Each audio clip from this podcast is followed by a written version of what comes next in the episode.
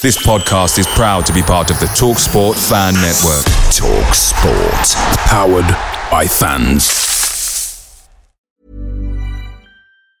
And there it is, that's as good as it gets on this stage. Nissan Townstar E V strikes again. It's an unstoppable van, unstoppable! Look, just fantastic. You can actually see the ProPilot technology in action. Effortless parallel parking. It moves with all the confidence that comes with a five-year warranty. And with a bench full of all-star van experts, there's real strength in depth here. That's all-star quality. Search Nissan Townstar E V and visit your local all-star van centre to see for yourself.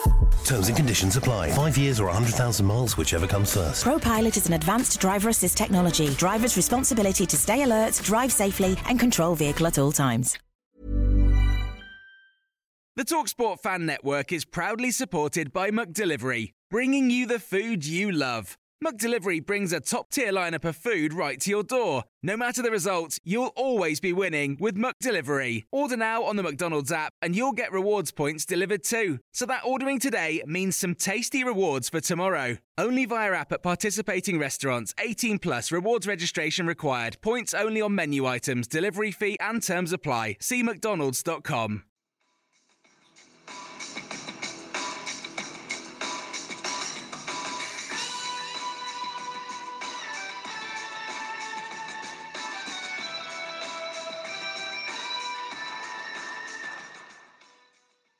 Hello and welcome to the W twelve podcast. I'm Ben Platt and this is episode eighteen of the season.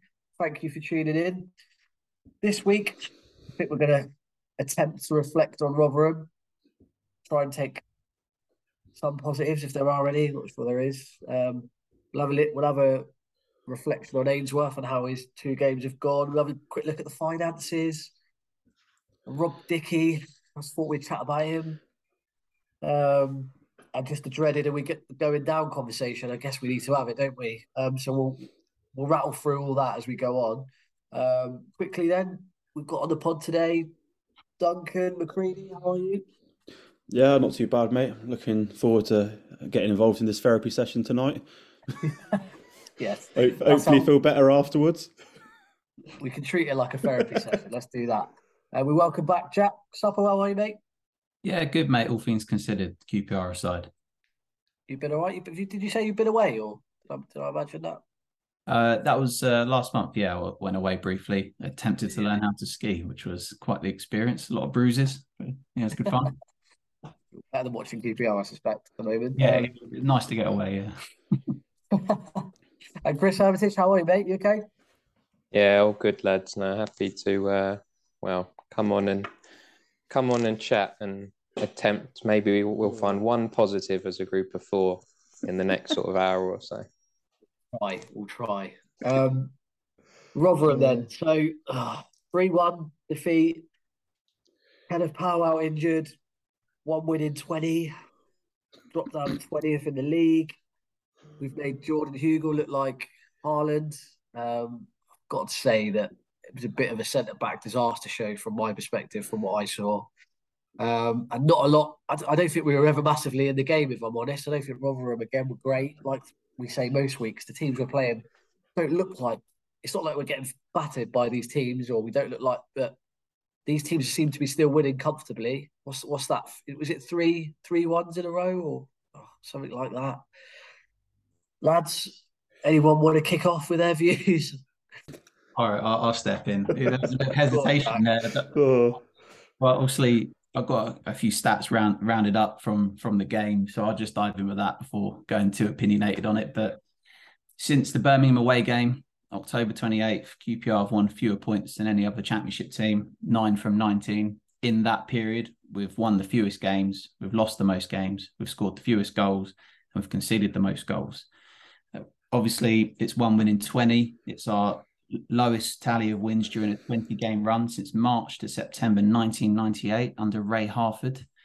We've conceded three goals in four consecutive matches for the first time since nineteen fifty-nine. And to top it off, as you said, we made uh, Hugill look like Haaland. It's the sixth yeah. former player to score against us this season. Nine goals in total. Jack Clark got a brace. Jeff Hendricks got a brace. Jordan Hugill's got a brace. Josh Bowler, Luke Freeman and Naki Wells have all scored as well. So it's some mm. it's a strange season, and that sort of just sums it up as well for me. But uh, Rotherham was, I mean, the first half there were signs that we were, you know, making a game of it. We went very direct. Aaron Drewe was in there making his league debut. Um, obviously, Kakay out position on the left, and it showed. But Drewe, mixed debut, so it's a big step up for him, but I thought the long throw was a fairly useful weapon, caused a bit of panic at times. I thought we, you know, nearly scored off it, but no, it was, again, same old Q P R. Once they, you can see that first goal, the, the heads drop. I know we had a, with the penalty, there was a bit of hope for a bit, but uh, really it was only sort of Sinclair Armstrong looked fairly positive when in the penalty. Um, Goal disallowed, I think, as well, if I remember rightly. But uh, when Q P R concede the first goal, they're winless in the last thirteen games with twelve defeats. So, you know, we haven't got much of a chin, put it that way. And, you know, we desperately need some players back. We desperately need some people to stand up and be counted. But at the moment, it doesn't look like there is. There are many in the squad that are willing to do that. So it's hard to see where the next win comes from. From the law of averages, you think one's come in at some point, but, you know, it came away from it feeling very down as well, you know. God knows how it felt for the, the guys that went up, up there to see that as well. You've reeled off a lot of stuff there, Jack, but I have found one positive in everything you've said. I don't think Watford have got an ex-Q P R player, so we might not concede to an ex-Q P R player at the weekend. Well, we did. Uh, there it is. The positive. Trust it though, right? Watford, you know, they're struggling, right? They're they're playing terrible, right? Their fans are hating Billage, you know. I spoke to a Watford fan like, at the weekend, and they were like, "You, you know, this is a great time to play us. Like, we're terrible." And the manager goes and gets sacked right before, and they get a new one in.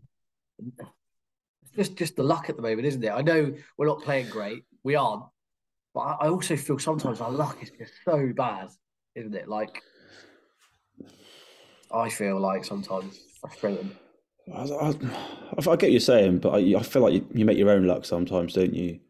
Like, I feel like we we, we were just awful against Rotherham. Defensively, I think it was absolute shambles. I've, that's the biggest problem is, like, no one's come in and out of Critchley or now Ainsworth seems to have been able to really, like, solidify the defence. I know we're, like, lower numbers at the back at the minute and people are playing out of position, but surely you just go a lot more, like, solid defensively and just try to be like, right, look, we just won't get beat today, lads. Even if we just grind out a horrendous nil-nil, just don't get beat. Doesn't matter. Let's just get a point on the board and turn these, like, losses around. And I just felt we didn't even show much fight even to do that. So. Yeah, I think I'd, I'd agree with that. I I thought there was going to be a point in a game, well, one win in twenty. So in the last twenty games where we did that, like probably an away game where you pretty much set up and go, right, basically the number one thing we're going to do today is be have a tight shape. We we are honestly going to play for a nil-nil. And teams in this league can do that. They've done it for years. Loads of managers would go, God, we've had a four or five game bad spell here. This is what I'm going to do. I'm just going to set up. Yeah, like, I don't care if it's completely negative and against the way you want to see a team play. We're not in a position to want to think positively at the moment. So a scrappy nil-nil. But, like, you see the first the first goal, suddenly, like, long ball over the top, and it's like the defensive line's on the halfway line. I know there's an element to which we want to play with the ball, but you kind of got to throw that element out the window a little bit for certain games. Um. And, yeah. I think you're right, mate. I think that Gareth Ainsworth has come in and he's tried to be the motivator. Like, that's what he's that's what he's done. He's come in and he's thinking, right, if I can get these players motivated, then then we'll get going. And I don't think that was, uh, you know, it's easy for you to say now, but I, I think what we needed was someone to come in and just shut us up, get us structured and get us, like you say, if, if, if it's nil-nil, we need some points on the board. We need to, like, get one of those, you know, one-nil wins, just anything to get, because that's what's going to motivate these players. And then once you get those wins on the board, that's when you get the motivation coming, because confidence comes through that. So I just feel like, oh, especially when we, we're lacking attacking players as well, aren't we, really? Mm. Um, I don't even feel like we need the motivation at the minute. I feel like they need literally need a freaking rocket up the arse. I feel like someone needs to go in there and like almost tear them a new one, and then get some kind of response that way, and then build from that, and then motivate from a response. Like, I feel like this play, these group of players are just like they've all down tools, and like okay, Ainsworth's trying to motivate them, but it's not motivation they need. It's a kick up the arse and a, like a we are going to get relegated, lads, unless you turn your form around. Like yeah, it needs, not... they need that short, sharp, like shock kind of treatment. Like, lads, we are in big trouble here. Wake up. It's not that they're down tools as such. Obviously, I can see exactly why people why it looks like that, and it might be it might be that. But I think that it's more that. Soon as the going gets tough, right? Or we come up against anyone, it, like you know, one nil down. You know, we just, I don't know, we just, we always look like we're going to concede, but we always, we, like you said, Jack, we've just got no backbone, have we? Yeah, it feels like every time the the opponents attack, we're going to concede. Um, I mean, we just, we got there. There is, there's nothing solid at the back right now. And what are the options? I mean, I've seen, and I think it's a reasonable shout to try three at the back and then go wing backs. But then we've only, we we can only right now with what was available against Rotherham go Kakay, at, you know, as one of the three centre backs potentially, or even a Sam Field. He's done it on the left before, isn't he? And then you play Sam like, Field in there, and then, yeah, and then you've either got Kakay on the right or a Doma on the right, and then you know you hope Powell's back. We don't know because Ainsworth doesn't like to reveal injury statuses too much, does he? So we don't know how when people are back and things like that. I mean, I know the, the tying the laces up aside, Taylor Richards looked okay. There was there was that was bizarre doing that when it was the passage of play around him, really bizarre. But that was a lad's kick around moment. You do you only do that like it's a lad's kick around. You don't do it down the park. You don't do that in a match. Like that's like wouldn't I, I've never seen anyone do that on a Sunday league. Like, no. You know what I mean, not even on Sunday league, you'd like wait until the ball goes out of play. Even if your like boot comes off, you just like uh, yeah. What's the worst wait, wait for a stoppage in play. Yeah. And I was going to say, like that that that aside, he was the only one that took the ball, carried it, and looked reasonably cultured with what he was doing. And he was the one that I think that played in Armstrong. He got down the side and won the penalty. And there was a few moments where Richards showed some flashes, but he has done that in other appearances. He has showed that he's got something about him, but for various reasons, he's not played this season. I don't know if he's fit, his fitness is good enough to start, but we desperately need an injection of creativity in the team if Chair is out for the, you know, foreseeable. But uh, yeah, I, I, I think it's. I agree with what Chris was saying. I, I'm ex- I've been expecting us even at home to sort of be, you know, load the back, try and you know get a clean sheet, get a, a, a, at the very least a draw. You know, it's twelve games without a clean sheet, twenty-seven goals conceded in the process, over two a game. You can't go on like that. You won't stay in the division doing that, you know, gifting goals. I mean, I know we're going to go on to Dickie in detail, but what has happened to him is it's just it's shocking. But uh, in terms of players and their availability, you know, I've looked, Leon Balogun is one hundred twenty days since his last appearance at Q P R. It's four months since he last played. Been three different managers come in and take a game, Hall, Critchley and Ainsworth at this point. Like he's missed oh, so Jesus. much. And frustratingly, Balogun, mate, I just do yeah. not. He's had a calf strain and he's been out, a calf strain. Long, been out for longer than someone who's got a broken leg, right? So that is a. a well, but, but what I don't understand is why don't we know what's wrong with him? Why is it a secret? That's what. Yeah, that seems it seems dodgy. It's giving yeah. me flashbacks of when we had Rio Ferdinand. And you know, he, he just never was seemed to be there. We no one knew what was going on, and obviously we found out afterwards his wife had cancer and stuff. It's like, it, if it's that, like that's, and obviously he doesn't want to share that. That's absolutely fine. But surely the club could say he's out for the foreseeable for whatever reason, personal reasons, anything, just something. So like, he, I understand he was at the he was in the he was in the new bar for the last home game. Yeah, like he was the he was the player oh, like, yeah. who went along. Um, But he's not in any vote. He's not. He wasn't in the hacker, was he? He he's not in any photos. He's not in any kind of media work, and it's just frustrating, isn't it? Because that, it's not just that. It's that Gareth Ainsworth has said twice now, and Critchley said it, and Beale said it before he left. Like we're quoting like Balogun, like they mentioned him that he's coming back, or that he's close to coming back, or that he's a little while away. That like he's mentioned, yeah. which I find odd. Like if he wasn't coming back, they just wouldn't mention him. But Do you know what I mean? Like, yeah, yeah.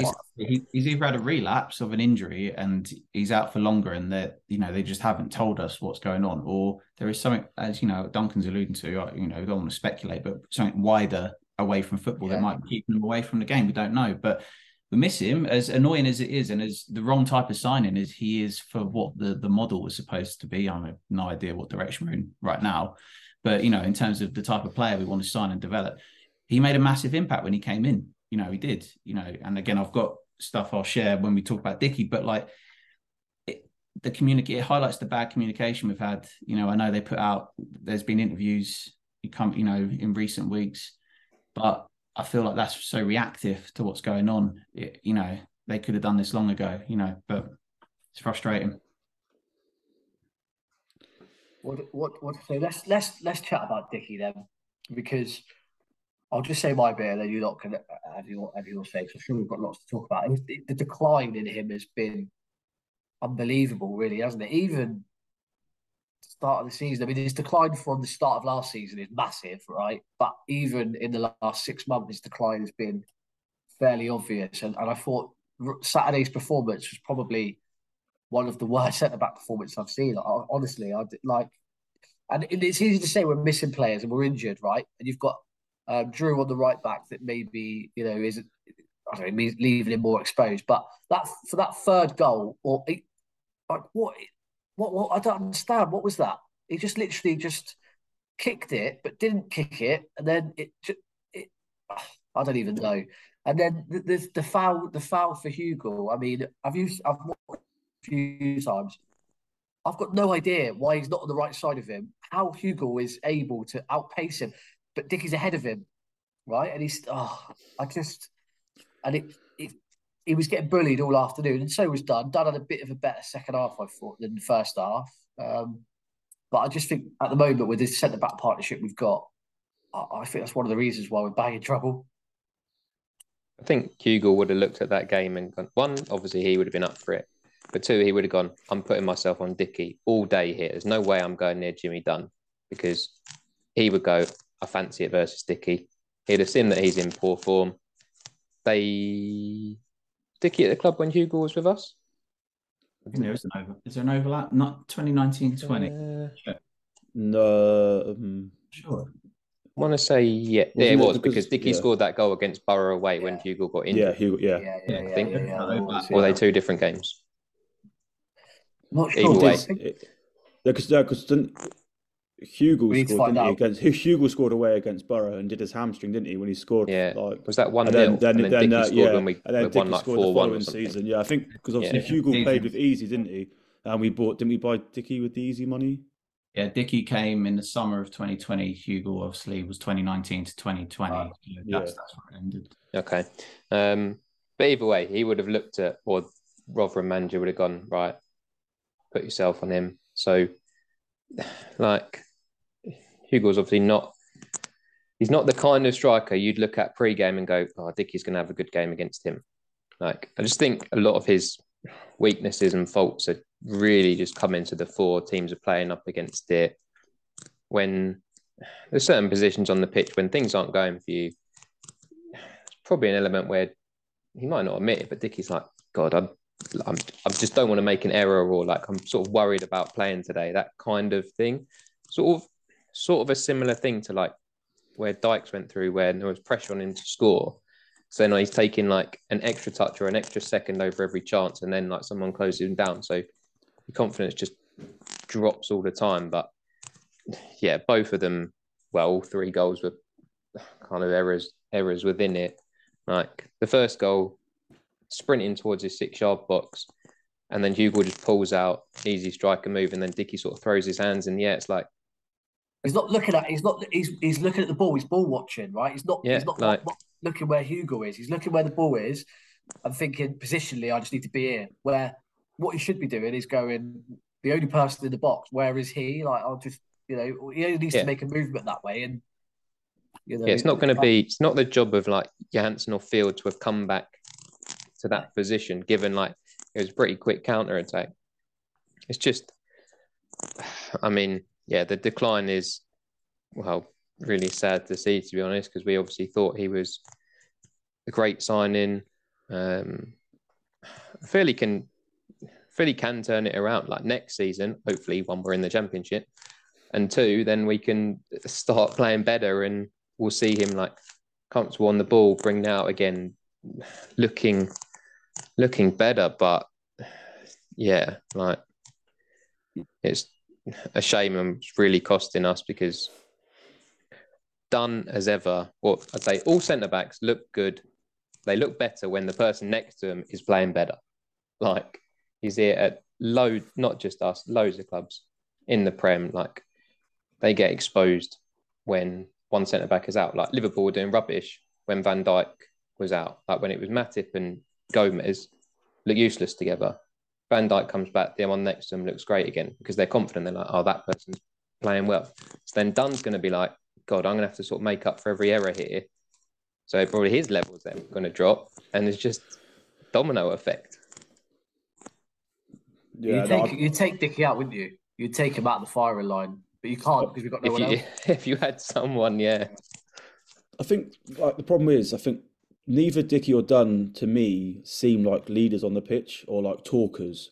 I can't even imagine either of them organising that back line, and I think that's why so much. I feel like Dickie struggles. He doesn't have someone who's in his ear, kind of telling him what to do and where he should be. I feel like Balogun gave us that, that experience, that kind of voice in the back line. I just don't feel with Dickie and Dunn there is any communication. I don't feel like they trust each other in that sense. Well, Beale didn't play Dickie, did he? He was fourth no. choice under. He was, if Beale was like still at the start of the season, he was, he wouldn't have got anywhere. If everyone's fit, he wasn't playing, was he? He was on the bench. It was Dunn ahead of him yeah. as well. Um, So, uh, I don't know whether that says something. Well, I feel like um, Dickie's decline. I mean, can it track back to Bournemouth away? Previous season where he gave the ball away. That, yeah. we, we were there, weren't we, Doug? And right, we yeah. said, do you remember that mistake he made? Jesus. And I'm not I'm not suggesting he's played terribly in every game since, but I feel like that took something out of him. And then getting dropped by Bill hasn't... That did nothing for his confidence, obviously. But he, isn't, he hadn't been playing well for ages. But, you know... In, This this stat matches the eye test. When Dickie and Dunn have started together, nine, nineteen games have started together, one clean sheet, three wins. You know, it, it shows you like Jeez. Whatever it is, centre back partnerships are, you know, they're crucial. There's you need communication, you need one, you need leadership. I don't see it. I don't see them as a, a partnership that's cohesive and they're not working well together. And when you've got someone like Dickie who's making a ricket a game at the moment. I mean, what hope has the other guy got? You know, he can't cover everything. And, you know, Dickie is hiding a little bit. You know, he's not showing for the ball. He stopped dribbling the ball out. He used to do do that with regularity and to great effect. It started a lot of attacks off for us. Maybe, I know Ainsworth has maybe potentially changed that direction. You know, doesn't want the centre-backs doing that with the ball. I don't know. But he, he wasn't doing it under Critchley either for a while. So, you know, back to Balogun, you know, what, we win a lot more games when he starts at centre-back with either Clark Sauter or Jimmy Dunn than we do when it's Rob Dickie and someone else. So, you know, his age, you know, there were puff pieces about him eighteen months ago, you know, priming him in for a Premier League move. And he's so far from that. He wouldn't even oh. say Championship standard at the moment. But you, you hate to see a player go from someone that looked really assured and, you know, albeit we all knew he lacked a bit of pace maybe for the Premier League, but as a Championship player, really good Championship defender. But now, you know, he's he's a real weak link at the moment. And uh, you, you just hope Ainsworth can get get, in, get into his head and get, get him playing better because we need him to because we haven't got anyone else as it stands. But yeah, Dickie and Dunn partnership, not for me. And, you know, stats back that up. I know, but we've got no... You know, I, I like Salter when he plays. What annoys me about him is he can only play two games, and he's he's out for it. You don't see him for two months. Then he'll come back two games, and then you don't. You just can't have anyone like that in your team, can you? Like, can't well, have someone that unreliable. And we're littered with it, and that's down to the recruitment. It's been poor, especially you know last summer. We really blew it. You know, we're signing these players. We seem to think are not who have got checkered injury past. Suddenly, what are, are our physios magicians? Like, well, what are they expecting from these guys? Are they expecting to stay fit? The only one that has come off in that regard was Sam Field, and even he needed a knee operation. And, and he's he's he's. I always get the impression he's not borderline going to go. Every time he goes down injured, I think he's going. He's gone. But he, he oh, was, yeah. I always feel like he's like a walk-in injury about to happen, and, and luckily it hasn't. Though, though his decline is is is happening yeah. as well. If anyone else has noticed, his performance is starting to decline, and it's difficult in this team for anybody, even low, to, to, to shine and to do well. But but we need that. We need three or four players to turn up on a day, and we're just not we're not getting one, barely one. We're having like phases of good performance like this, like ten minutes here, two minutes yeah. here, and then sixty minutes of shite, and it's like, and that's where we're losing the games. You know, like, where's Luke Amos? He was on the bench, warmed up, was looked like he was fine, didn't even play. That's training the week. You think he's going to be fitter, and he doesn't even... Oh. sixty-five days since his last appearance. Like, I'm not his biggest fan, Luke Amos, but, I, you know, there's there's an element of something that we might need from him, and that's bringing him on in the last fifteen minutes with a bit of energy, twenty minutes, you know. What do we do with these injuries? Is it recruitment? Is it our medical team bringing them back too early? We've obviously it is recruitment, but it's got to be both, hasn't it? Surely, like look at Christy Willock this season. We've rushed him back what two times, and he's pulled up both times when he's been rushed back. I, I, obviously, they said that oh, like Chair scan wasn't too bad. He'll be back in a couple of weeks. I can imagine them. Be. Yeah, I, I can imagine if he is, they're pushing him back through too quickly, and he'll break down again. This is the problem. We're so reliant on a few players at the minute because everyone is in such horrendous form that they're like, quick, we need you. Can you, are, are you fit this week? Can you play? Will you play through the pain? Roberts. And that's the problem. He's no, out. Robert, we ain't seen Roberts play again. No, yeah. he's out. He'll be out yeah. for the season. Very much. Or if we're on, a, if we pick up form, we might see him towards the end, but there's no way he's coming up back from injury if we need results at the end of the season, is he? I think, think even if we picked up, then there's, if we picked up form, that that puts us in a survival position. So the last three games of the season are completely pointless. So even he would then think, "Oh, like, what's the point?" And I, yeah, I personally, I don't think I could, even I could blame him at that stage. You're like, "Well, I don't need to come back for these three games. I'm not going to be here next year. Like, we may as well give those minutes to somebody who will be." Yeah, um, I'd, I'd rather that anyway. I'd rather Armstrong got the minutes over Roberts anyway. Yeah, the the Chair one, yeah, like the comments from Ainsworth obviously gave gave some positivity that oh, it wasn't, it won't be that bad. Now, when we've obviously talked about how Ainsworth talks about injuries, you kind of can't believe what he's going to say or what the club say. Mm. So, like, you got no clue how long he's going to be out. Why for. Is it such a mystery, Chris? I don't. I, I, injuries like. I do Why find can't... it an odd one. Like, there's, um, like, a Barcelona player can come off injured. Honestly, within twenty minutes, everybody knows how long they're, what their injury is, how long they're out for, and a proper timeline. And that's always accurate. I'm not comparing Q P R to Barcelona, but there does seem it does seem very weird to me that some clubs can do that instantly. And like, we sort of have to wait till Friday after an injury on a Saturday for someone to get a scan to then think about how long they're going to be out for. And I was listening to Pearson the other day, mate, on Sky, and he was he was being open and honest about it. Like, you know, he's going to be back in a couple of weeks. We need to I go into a bit of detail about how they're going to like build his fitness up. They're going, he's going to do this, he's going to do that. We're going to give him twenty minutes. You know, I don't see how another manager how that I, I do see, but.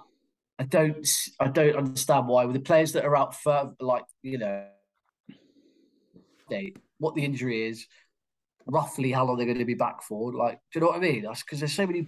I, what's wrong with Ethan Laird? I know he's injured, but I don't know what. I don't know what's wrong with him. Well, it's going. I'm going back a little bit here, but you know when obviously we had we were flying before COVID, we had the COVID break, and then came back and we were horrendous for the back end of the season, weren't we? It kind of felt then that we weren't even prepared for coming back. It was almost like the club were like, oh, we're in lockdown. Don't need to worry anything, lads. It is ten minutes on your bike, lads. Carry on. Like, is it a little fitness plan? We ain't playing again this season. It's almost like the club has no intuition of what's going on with anything. Like, again, like I feel like they have no clue with the medical staff. Oh, he's in here, but we can't get a scan for two days for whatever reason. And everything just seems half-assed. Like, I don't think anyone really is in charge of anything or knows what they're doing, or are they so worried about the finances they can't scan at the, actually at the ground or the training ground? They have to wait until they get an N H S appointment. In that honestly days. Has crossed my mind. You know what I mean? It's maybe ridiculous. We at the, and it wouldn't wouldn't surprise me that we're at that kind of level. Maybe we don't have a partnership with some private hospital that wants to be the official private hospital of Q P R, because that's going to do fuck all for them. But like, you would kind of like to think this stuff can be handled a bit quicker. But yeah, like, I mean, yeah, I'm personally just desperate for Chair to come back and then hope that he gives us a spark, but then that ignites, like you said earlier, Ben, at least three or four other players, because it can't, one person playing, wanting the ball all the time and doing everything doesn't work. It doesn't, it can't, doesn't work for any team at any single level. Like, you could play, well, I was going to say you could play under tens. Under tens, you probably could have one amazing player who does everything. But at a decent enough level, under sixteen football and above, that doesn't work. Like, you need so many other people to be like, yeah, we're on it now and we want to win. I think whatever yeah. division we're in come this summer, there has to be some accountability, and there has to be yeah. some changes with how we're being run and who's making the decisions. I mean, it's just, it's not that it's not worked. The finances show that, you know, what they've just come out. So, you know, let's see what happens. But yeah, Jack, I thought I, I said the same. Yeah, I said the same to Doug the other day. It's something at the end of the season's got to change, right? Whatever, whatever happens, we ha- there has to be a change. I'm not in the camp of the owners personally, only because I know I'm not that they've done a great job in any way, shape, or form, but I feel like better the devil you know. And sometimes at the moment, you think, see all these terrible owners that are floating around, and I don't even know if there's anyone who would even buy the football club at the state it's in at the moment. I don't know, but um, but and they're putting in, what are they putting in? Um, what is it, two million pound a month? Is that right? Something like that yeah, to, yeah. to keep yeah, us two afloat. Million lost a month. Like, there won't yeah. be many people floating around that's, that's going to do that. Um, And I know people will probably think that there is, and there might be, and there may, I just can't see it. But so on, what have we realistically? What have we got as a club to offer? Someone who, like, owners of football clubs have worked out now that you can't just come in, splash loads of money in the championship, and get promoted, because it's too competitive and it doesn't. It's not the pinnacle of success. That doesn't work. So the. The owner's interview where they said, like, oh, this was a uh, like an investment from the heart or something like that. Honestly, it was incredibly cheesy and it made me cringe, but it might actually be true. Like, they haven't come in this to make money, or if they have, they've worked out that it's not going to happen, and they're like, fine, we'll just continue with it then. Which, like, Why? yeah, they, they get a load of hate, but we're going to have to be grateful for that. Like, they're two million just to keep our club going. Like, that's a lot of money. In any other walk of life, though, mate, if your business, if your business is doing as terribly as Q P R is, and like, these people own businesses, right? Successful, really multi-million pound businesses. They they know what they're doing. So what? How does that transpire that we are where we are, and it's it's the manager's fault? That's the only person's fault. There's got to be some other accountability somewhere. I don't know where that lies. Whether it's Lee Hughes or Les Ferdinand, we could probably all debate all day where. You know, that some of the blame probably sits with all of them. But I guess these these these owners are being led by these two men, I, I suspect, or three maybe, Chris Ramsey, I don't know. But they're, so something's got to change, isn't it, somewhere? Yeah, I think, yeah, comparing it to another business does make sense. And maybe, maybe the owners have already thought about this, but been like, look, changing your director of football and your kind of chief exec mid-season yeah, when we're changing manager every ten minutes, we can't have that much change. Like, you wouldn't do that in a normal business anyway. You wouldn't upheaval everything at top level. You'd try to work on the one thing that you can change constantly, and then be like, okay, I now think I've got the right person in charge, so who can operate with that? Um, so yeah, like, it wouldn't surprise me if they were kind of had an honest conversation and were like, thanks for your work, but I don't think this is working. Can you tell me why you should stay? What, why do you think your plan is actually working here? I, I, I think Lee Hughes laughing, and that, that really annoyed me a little bit. You know, it, in that yeah. interview he did, that, that that really got me a little bit. I, I like quite. I feel like Lee Hughes knows what he's doing, but I don't think he gets Q P R fans. I don't think he gets gets what it is that we. And there it is, that's as good as it gets on this stage. Nissan Townstar E V strikes again. It's an unstoppable van, unstoppable. Look, just fantastic. You can actually see the ProPilot technology in action. Effortless parallel parking. It moves with all the confidence that comes with a five-year warranty. And with a bench full of all-star van experts, there's real strength in depth here. That's all-star quality. Search Nissan Townstar E V and visit your local all-star van centre to see for yourself. Terms and conditions apply. Five years or one hundred thousand miles, whichever comes first. ProPilot is an advanced driver assist technology. Driver's responsibility to stay alert, drive safely, and control vehicle at all times. Picture the scene. All of your mates around, you've got your McNugget share boxes ready to go. Partner this with your team playing champagne football. Perfect. Order McDelivery now on the McDonald's app. There's nothing quite like a McDelivery. At participating restaurants, eighteen plus, serving times, delivery fee and terms apply. See mcdonalds dot com. You want, get, I don't no, think, I think, I would... think he's very business-minded, right? It doesn't make sense financially. Well, yeah, but actually, this is what we want as fans, and it may, do you know what I mean? Like, it may drive sales up, ticket prices if you do X, Y, and Z. The problem is, like, a football club isn't a normal business. Like, that's the pro- that is the biggest problem. You can't run it like a normal business. And maybe that's why the owners have struggled, because they've come in with what, what a business plan or model that's worked in their actual fields, and it hasn't worked here.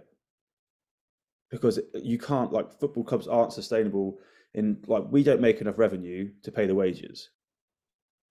Do you know what I mean? From games. So that you have to find money from other, like, ways and means. Like, as much as it was a brilliant gesture, we renamed a stand or the stadium for a foundation, which was a brilliant gesture, whereas other clubs are selling their stadium naming rights for X, Y, Z million. Millions. Do you know what I mean? We could have easily done that and just said, look, sorry fans, this is the situation we're in. We've got a ten-year naming deal. It won't be Loftus Road for ten years. It's going to be the Spotify Loftus Road or whatever. But for ten years, we've got a lot of money coming in that will keep the club afloat and we'll be more competitive on the pitch. We'd all go, do you know what, for ten years, we can live with that. Modern, mod, how the modern game's going. I did but, I did wonder whether that was naming it the Kyron Prince Foundation Stadium was just a sort of precursor for doing that. It was almost to, like, tease us in to be like, look, it was the Loftus Road, now it's this, because we're going to do it because it's the right thing to do. It's a great foundation. And then, like, that third year was going to be, right, someone is going to come in and pay us. Well, I don't I honestly no idea what we'd get. Well, it's not a lot, right? No. I don't think, but it is a no, lot. It if, be. if if the owners, so they do what Stoke do, right? Have you seen Stoke's accounts? They're, they're super dodgy, but yeah. Bet three sixty-five sponsor a ridiculous amount of money to sponsor it because they're the owners, right? Same with Reading back in the day, the Medeski that used to pump loads of money through the naming rights. So you, you can do it like that, but you kind of need what, AirAsia or somewhere like it. I don't, I don't know if that's even possible. I think, I, think it, I think it's so murky now that you can't, like, it's too bait to do that. We could do it yeah. at a reasonable level. So say someone was actually, like, market value is four hundred grand a year, but then Amit's mate who runs another business is like, I'll tell you what, I'll give you double that. Like, there has been instance, instances where I'm like, I don't understand why we're not doing that. And I know it's, like, a bit murky with F F P because this is basically what City are going through, and all their issues are inflating, like inflating the books and uh, selling stuff to their other companies under much bigger market value. But there's got there's still, to me, there's got to be some kind of workaround where you're just not entirely obvious. That might be incredibly naive, but, like, surely we've got to try. Like, that is a that is an opportunity.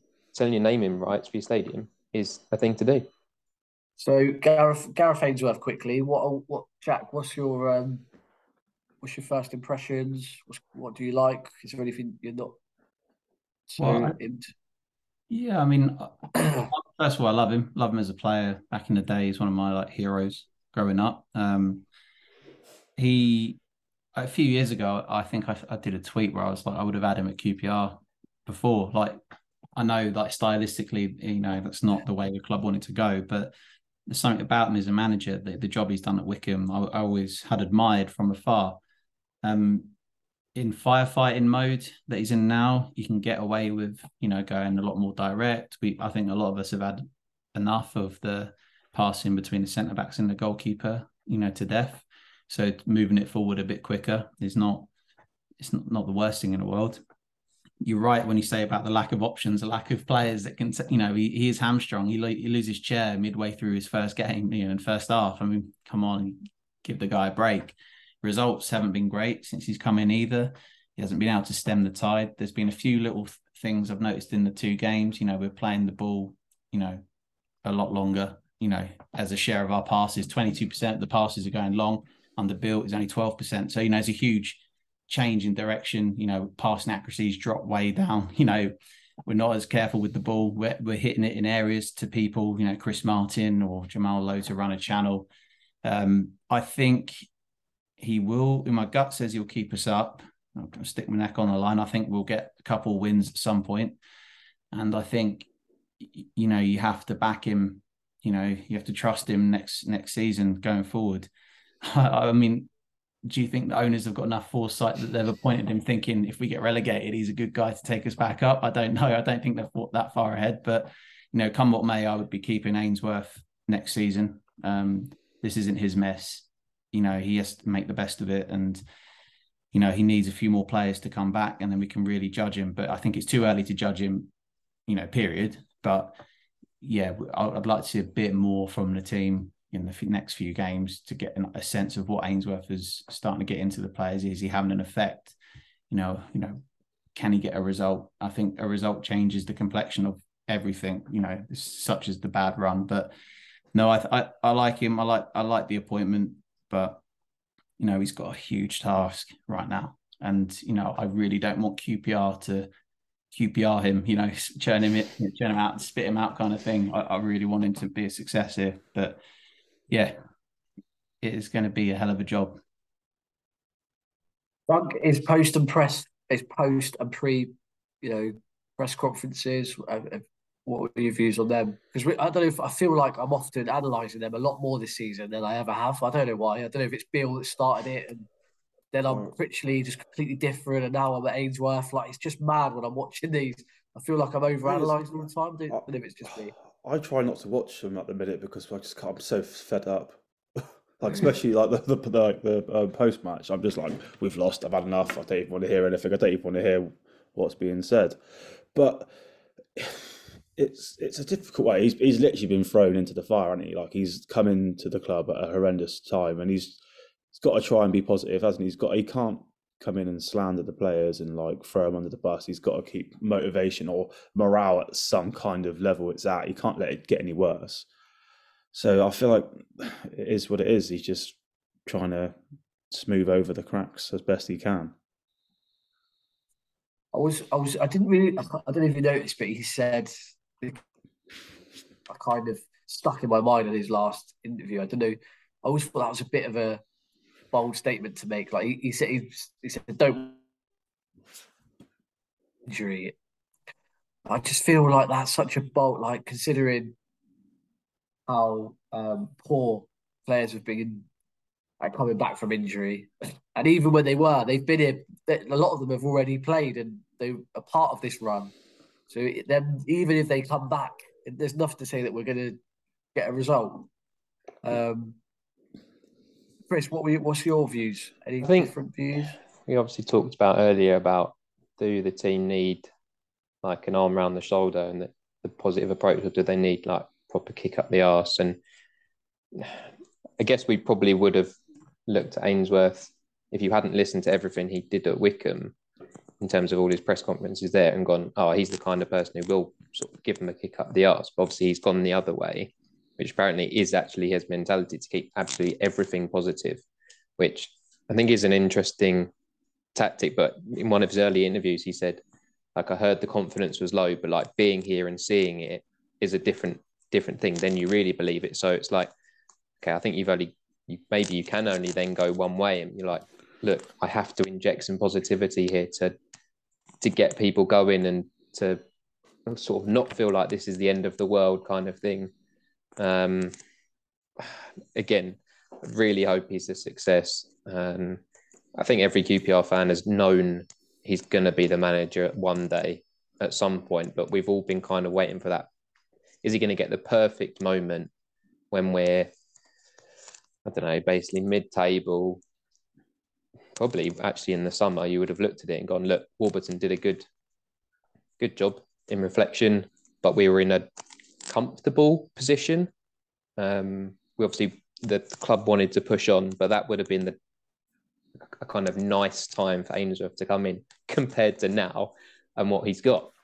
But again, it's just get through to the summer. And unfortunately, like we seem to say most summers, um, until that kind of steady period we had with Warburton, it's kind of starting again and starting afresh. Um, yeah. Really, it was interesting what? that Ainsworth said, oh, like I've highlighted some players in the lower leagues that um, we can... we could definitely bring in and like develop and sell for money. And I get his sentiment. And I think it's, it's every manager who comes in at any level would, would say, I know players that can be better than the level they're playing at. But saying that kind of goes against the model we're trying to develop or supposedly have of a director of football and the club make the decisions in terms of getting players. And then the coach just works with them, whoever it is. So again, does that sort of throw away the model we're supposed to be on? Or is this just a, a normal thing that Ainsworth's going to give his input? I thought it was an odd thing to say, if I'm honest. I don't know about anyone else. I don't know. It's not really the right time to be talking. I mean, we just need to, let's, you know, we're in a, we're in a midst of a relegation battle. Let's not really focus on who signings for the summer. Like, let's, do you know what I mean? I, don't, I just don't. My view. I, I agree. I don't think we should be even talking about the summer because we don't even know what league we're going to be in yet. Like, if it's, if if we hit the magic marker and we knew we were safe and we weren't going to get sucked into the relegation battle, then you can go, okay, like now we know we're going to wind up going down. We'll start planning for the summer. Like, I, I, whether the the board, everyone thinks, oh, it's like we still got this little bit of a buffer with the points. Like, we're the worst team in the league on form. We're one of the worst teams in the country on form. Like, I don't see how we're going to be turning it around anytime soon, especially not this weekend against Watford. Like, the games after that are massive. And like I said to um, Ben the other day, I reckon the games after that are our season-defining games. Yeah, like if, that we lose, if we lose away them, game. Yeah, well, we've got we lose Blackpool, them, Birmingham and Wigan all in yeah, a all in three a row, games. So. If we lose those three games, which I can't see it, I can't see it happening, but it could. We are down, as far as I'm concerned. How many wins do you think we need total? But, yeah, so I, I was t- thinking about this. I, had, I was at work studying the table because that's how sad I am. Um, how easy your job is. Points, I did like it. Yeah, yeah. I think that two wins and a couple of draws would probably be enough.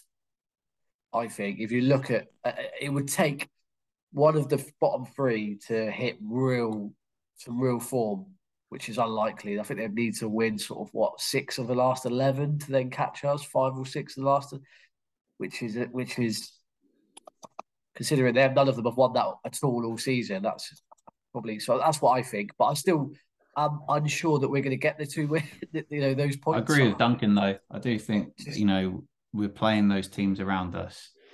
We need to get points in those games. If we don't, I think yeah. we're also, I do think we're going to go down. That that that's you know, you judge it as, as the games come, but I think you just you cannot continue this run of form into those games. You have to get you know four points out of nine, or you know more hopefully. But you know you've got to get some some points on the board.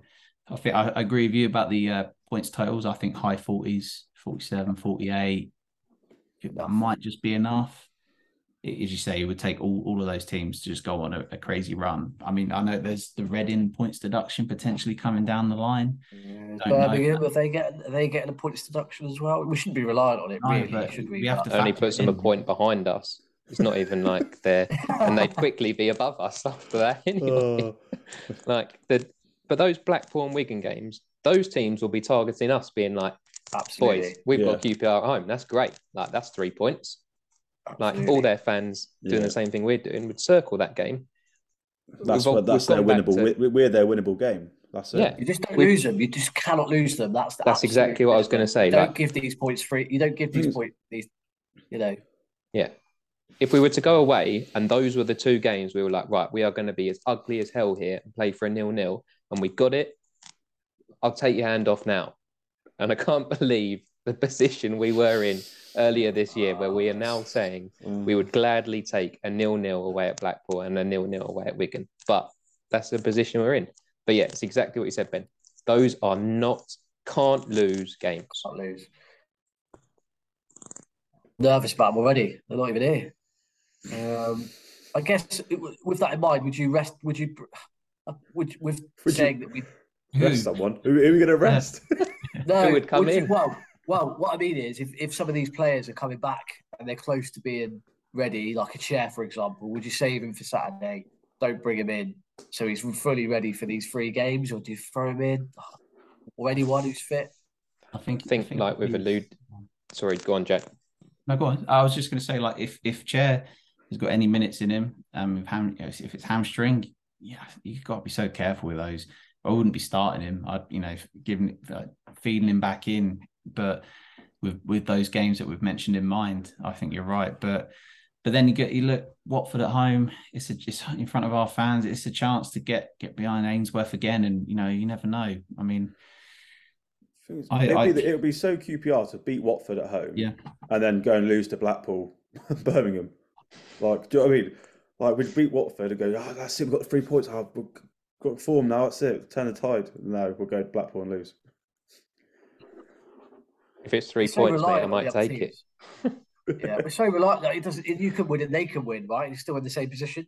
Yeah, like it, it's one of them, isn't it? But just quickly, lads, the finances were out. Um, Not great reading.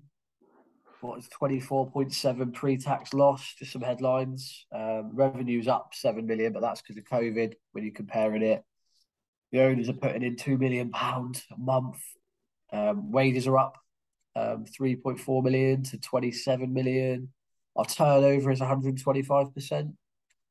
Not great reading. But what I will say is, is when you look at it against versus all the other clubs, there are a lot of clubs that are worse than us, um, or in and around where we are.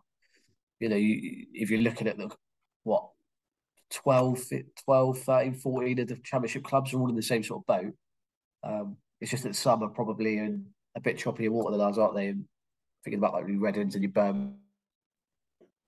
Is we don't have, at the moment, we don't have an asset, do we? That's, that for me is one of the biggest things. We don't have someone who we can just do what, like Bristol City have got Alex Scott sat there. He's gonna in the summer he's gonna he's gonna get them thirty million easily, easily, right? Balances the book. Stoke sold that that um, Suter fifteen million last day of the transfer window. Just balances the books, doesn't it? But we but at the moment with our form, who who is there to to, to do that? Yeah, like there was a not when not when he got injured, but obviously when Willock sort of drop down in form, you could have taken that as, oh, great, like we're going to get to see him next year in a Q P R shirt. However, we can't have that opinion anymore. It's got to be, no, you need to be playing at top abilities just so we can sell you in the summer rather than I want you for another year. Like, unfortunately, it's a, it's not the greatest way to want your team to be, but that's the position we're in. So now we're looking at the team that we've got and going, right, Chair is our only valuable asset, and we're going, right, we're going to have to sell the man who makes our team tick, and we're def- at the moment we're watching our team without him and being like, we have got nothing, but knowing we if an offer comes in for him, we have to take it. Yeah, I think the attitude, like the owners have got sucked in a little bit, or decision makers, whoever, you know, Ferdinand or et cetera. When we've been sniffing around the playoffs, the managers have maybe said, you know, we've got to keep the squad together. We've got to add to the squad. We've got, you know, we've got a chance here. Let's have a go. And that's not, that goes against the the model that we're supposed to be portraying. You know, you, you, you should be upsetting the fans a little bit. You know, you should be making these sales. If you get good money for a player, you should be selling them. Whether we've had the offers for these players, you know, it doesn't feel like we have had much interest in the players. In terms of assets, I would have thought, I always maintained Dieng, Dickie, Chair and Willett were the four. And, you know, maybe you get a bit of money for Field some, at some point if he progresses. But now, like, Dieng's had a really poor season, in my opinion. Like, yeah, I think he's had, a, he's had a down year. Dickie, we've touched on that. You know, I don't know what we'd get for him. I think Chair's the only one that is, yeah. you know, he's not as valuable as he was, potentially. I mean, we don't know. But, like, from numbers, he's put up fairly decent numbers. you know, a lot of teams scout half through the numbers as well now these days. And he's put up really good chance creation numbers. He's got assists. He's scored goals from outside the box. He can take set pieces. You know, I think he could still command a bit of a fee from a, a team that gets relegated from the Premier League, looking to bounce straight back up and add champ, proven championship players like we did when we signed Matt Phillips and Charlie Austin, that sort yeah. of, that team in that position. I don't see a Premier League team taking him. You know, I, I, I don't. They would have done so by now, I think. I could always see him go, going abroad or... Or that. Yeah, I, I don't know why. I could, But then there's not the there's not the finances abroad, is there? To, to, so I don't know what that would look like. Um, but I, I, I always think Lyndon Dykes would, would demand a bit, quite a bit. He saw the Millwall money, but then we're another... What is he into his last year of his contract in the summer? Like we are with Dieng, Willock. They're all in their last year. They're not, they're not going to demand... any big fees, are they? I think I don't see anyone coming in for Willock. We could do. You know, I think people are going to just watch Willock and say, "Well, let's yeah, see if he can get fit, have a, get back to any sort of form, and then get him on a free." You yeah. know, I, I don't. Yeah. I don't think we're going to be Absolutely. selling him unless someone is really desperate. No, I, again, I'd go back to my point. I think it's Chair at a push Dieng. You know, if someone needs a backup keeper in the Prem, or you know, a Championship team coming down want to improve.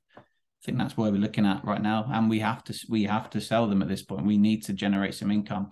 It, you see, right. Bristol City is a brilliant, you know, team to point out. They got a couple of strikers coming through as well. They're going to be worth a bit of money. Bell and Conway, Alex Scott. You know, Pep Guardiola. What yeah, talk about him? That's doing wonders for his value. You know, they're basically like a Brentford in terms of, you know, they they've sold some centre backs in the past for big money. You know. They did their stadium up a bit. You know, they're doing it the right way, but they're the only ones that sort of standing out to me that, other than Brentford in the past, that have been able to, you know, make profits on their play, like big profits on their players. So, you know, yeah. we'll have to, the annoying we, thing we, we just City need is... to build our way back up. I can't see us getting an Eze figure, put it that way, for anyone. Yeah. The annoying thing with Bristol City is they have such a bigger pool of talent to pick from because yeah. they're the only big club in that area. Yeah. Like they go, they pretty much have anyone who's in the southwest of England goes to Bristol City. Like from Bristol down to basically Cornwall, anyone in that lower area yeah, goes there. We are, we're in London. We're like, what? There's so many teams that are getting, that players are going to above us.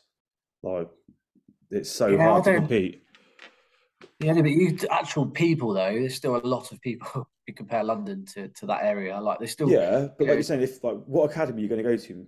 Ours or a Premier League team? Even like, as I hate saying it, teams like Millwall, like, you'd rather go there. Luton, you'd rather go there. Watford, you'd rather go there because they're all doing better than we are. Consistently better than us as well. Like, we're not unattractive. Like, if you're like a fourteen, fifteen, sixteen-year-old lad and you've got us or Luton or Millwall, you're looking at us and going, uh, Luton, they're always pushing about. Millwall, they're always pushing by the playoffs. Q P R, mm, they're a bit hit and miss. We're not attractive to, t- to like players anymore. We don't have that pool. I think Millwall have also got the history of. It just seems like they're in the, whatever team they eleven they put out the weekend. Seems like three of them have come through their youth system. So they've had that yeah. for a long amount of time.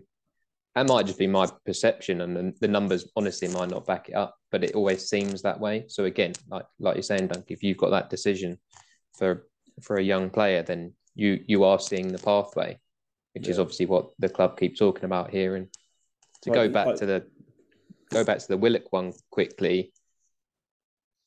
The the owners are, or I'm sorry, not the owner.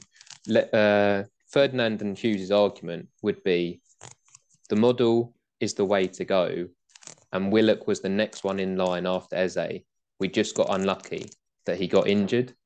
So like sometimes football and everything is a flip of a coin. Like if Willock didn't get injured and have been playing amazing, then we would be going, oh, or he's going for twenty mil in the summer, so our finances are perfectly fine. Like, and I know I'm trying to look at it, one individual incident there, and you can't just be relying on one thing. Um, but that is kind of in a in a different universe. That's the Q P R we would be watching and we would be seeing right now.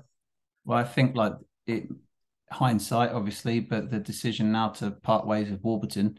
You know, to put your put your cap on Ferdinand over Warburton, and if that was the the head to head falling out that we're led to believe, you know, the rumours. But to get rid of Warburton, he had us, he had the team. There was a perception if you were a young player, you could come to Q P R, and you get developed and you're playing a style of football, you know, that would suit you and be, be attractive to a Premier League team. We had Premier League teams wanted to play friendlies against us, you know, Leicester and Man United, because of the way we played. It was most akin to a, you know, a, a Premier League test for these teams. You had likes of Eze and Bright and people like that coming through. Chair was starting to flourish. It, it just seemed, it, it now make, it, it's considering the changes that have happened. I know they got unlucky with Bill. I was going to say, I, I kind of disagree. That was a bit unlucky, but they've made some, you know, there have been some Haaland decisions throughout their, you know, ownership, and yeah. uh, you know, Warnock, you know, again, not not reappointing Warnock, taking Hasselbank, big one when they had the chance to go back up with the parachute payments. You know, I think what, getting rid of Warburton to me is now standing out as like one of those flagship mistakes. It's difficult. I I don't fully agree, because I feel no, I if Beale hadn't moved, we wouldn't be in the situation we're in. If we still had Beale now, how he had us playing and how the team was under him, I feel we'd been in a completely different situation. I feel he would have turned those run of results around, because I don't think they would have necessarily happened if there had been no speculation. I feel like it's since that, and the board hasn't kind of got anything right since Beale left or was linked uh, to leave. I actually well, think... It's, character. Yeah, well, yeah, yeah. You could, well, you live and die by these decisions, right? Don't you? Like, you know...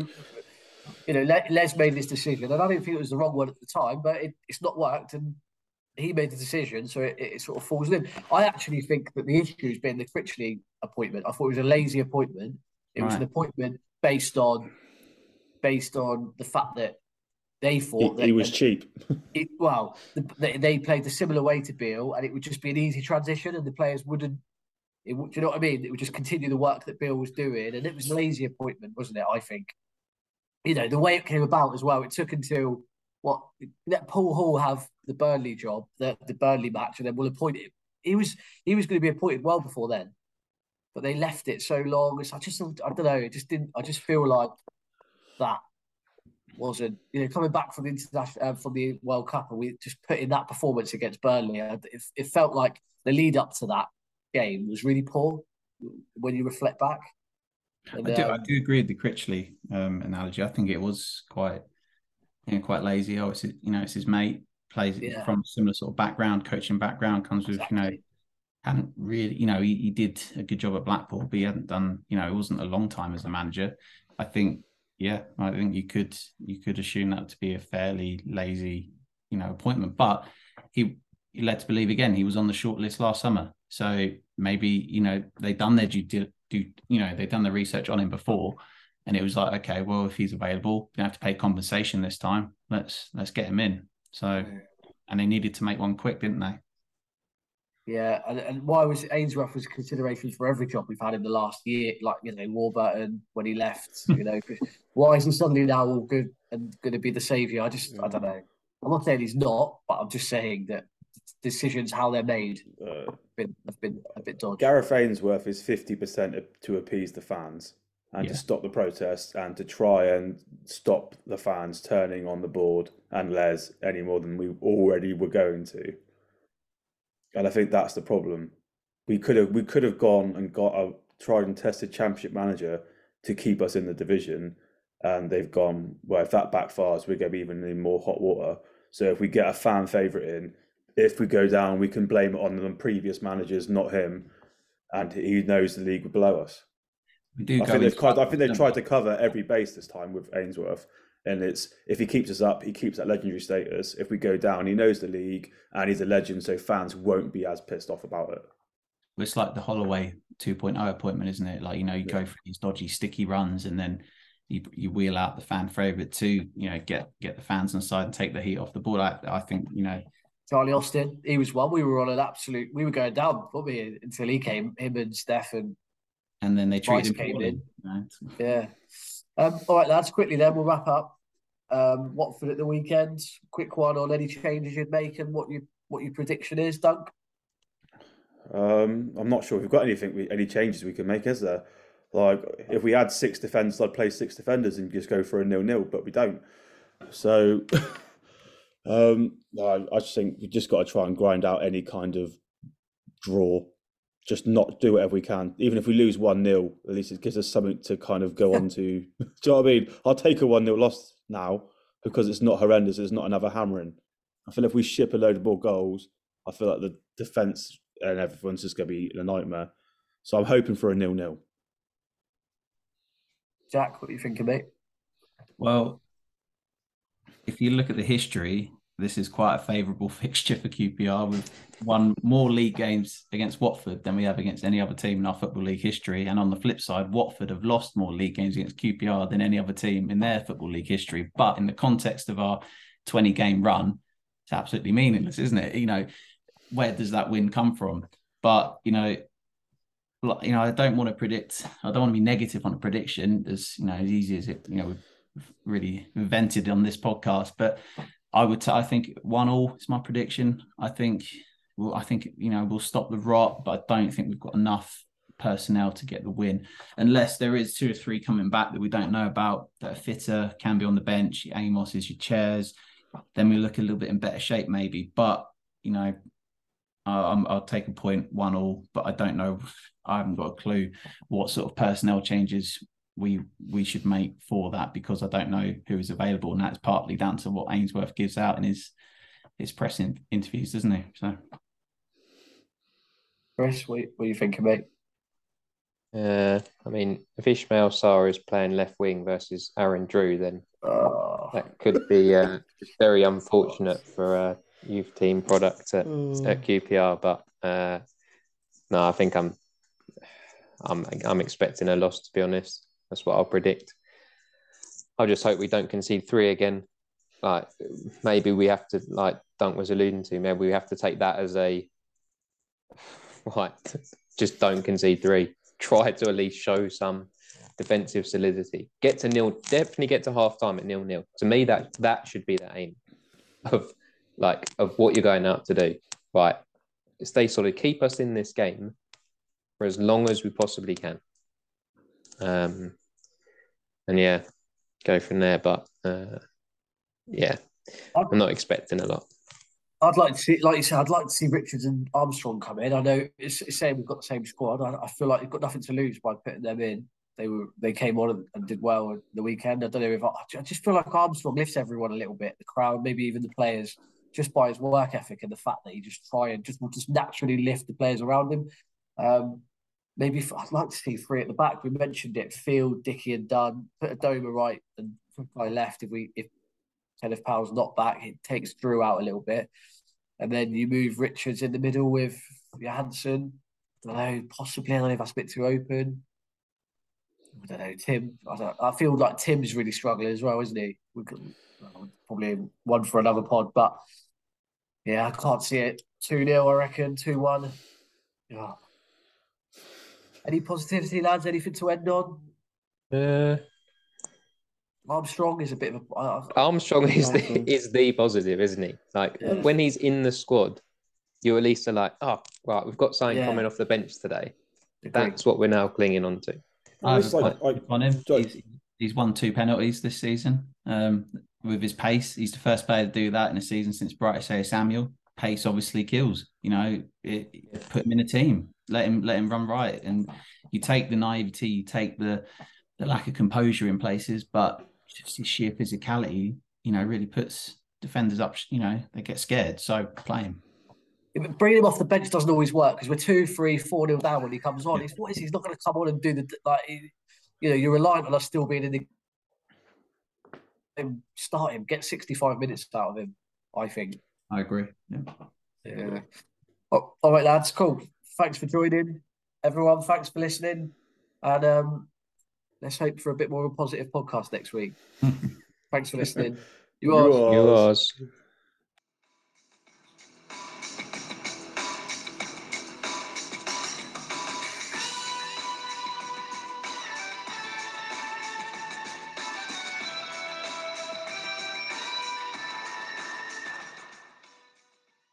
Away days are great, but there's nothing quite like playing at home. The same goes for McDonald's. Maximise your home ground advantage with McDelivery. Order now on the McDonald's app. At participating restaurants, eighteen plus, serving times, delivery fee and terms apply. See mcdonalds dot com. And there it is, that's as good as it gets on this stage. Nissan Townstar E V strikes again. It's an unstoppable van, unstoppable. Look, just fantastic. You can actually see the ProPilot technology in action. Effortless parallel parking. It moves with all the confidence that comes with a five-year warranty. And with a bench full of all-star van experts, there's real strength in depth here. That's all-star quality. Search Nissan Townstar E V and visit your local all-star van centre to see for yourself. Terms and conditions apply. Five years or one hundred thousand miles, whichever comes first. ProPilot is an advanced driver assist technology. Driver's responsibility to stay alert, drive safely, and control vehicle at all times.